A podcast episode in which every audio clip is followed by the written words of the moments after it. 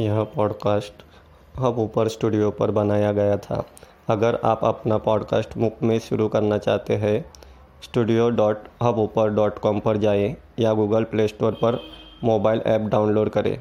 Hub ऊपर है भारत का अग्रणी पॉडकास्ट निर्माण मंच। अपना पॉडकास्ट शुरू करें और अपनी आवाज़ सभी तक पहुंचाएँ। Spotify Gaana Google podcast Wink music और बहुत कुछ जैसे प्लेटफॉर्म। लिंक पर क्लिक करें एपिसोड का विवरण या studio dot Hubhopper dot com पर जाए। नमस्कार दोस्तों welcome to my V Mantra channel आज हम सुनेंगे ब्रह्मांड की उत्पत्ति, उसका पहला अध्याय, काल का खगोल से संबंध। चलिए सुनते हैं।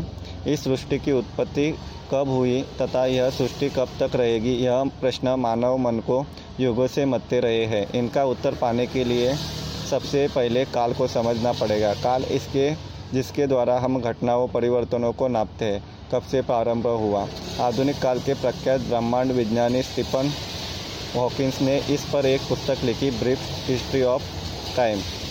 समय का संक्षिप्त इतिहास। उस पुस्तक में वह लिखता है कि समय कब से प्रारंभ हुआ। वह लिखता है कि सृष्टि और समय एक साथ प्रारंभ हुए, जब ब्रह्मांड उत्पत्ति की कारणीभूत घटना आदि द्रव्य में बिग बैंग मतलब महाविस्फोट हुआ और इस विस्फोट के साथ ही अव्यक्त अवस्था से ब्रह्मांड व्यक्त अवस्था में आने लगा। इसी के साथ समय भी उत्पन्न हुआ। अतः सृष्टि और समय एक साथ प्रारंभ हुए और समय कब तक रहेगा जो, जब तक यह सृष्टि रहेगी, तब तक रहेगा। उसके लोप के साथ लोप होगा। दूसरा प्रश्न की सृष्टि के पूर्व क्या था?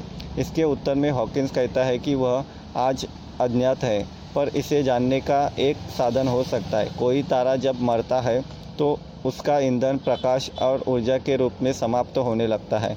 तब वह सिकुड़ने लगता है और भारतवर्ष में ऋषियों ने इस पर चिंतन किया, साक्षात्कार किया। ऋग्वेद के नारदीय सुक्त में सृष्टि उत्पत्ति के पूर्व की स्थिति का वर्णन करते हुए कहा गया है कि तब न सत था, न असत था, न परमाणु था, न आकाश। तो उस समय क्या था? तब न मृत्यु थी न अमरत्व था, न दिन था, न रात थी। उस समय स्पंदन शक्ति युक्त वह एक तत्व था।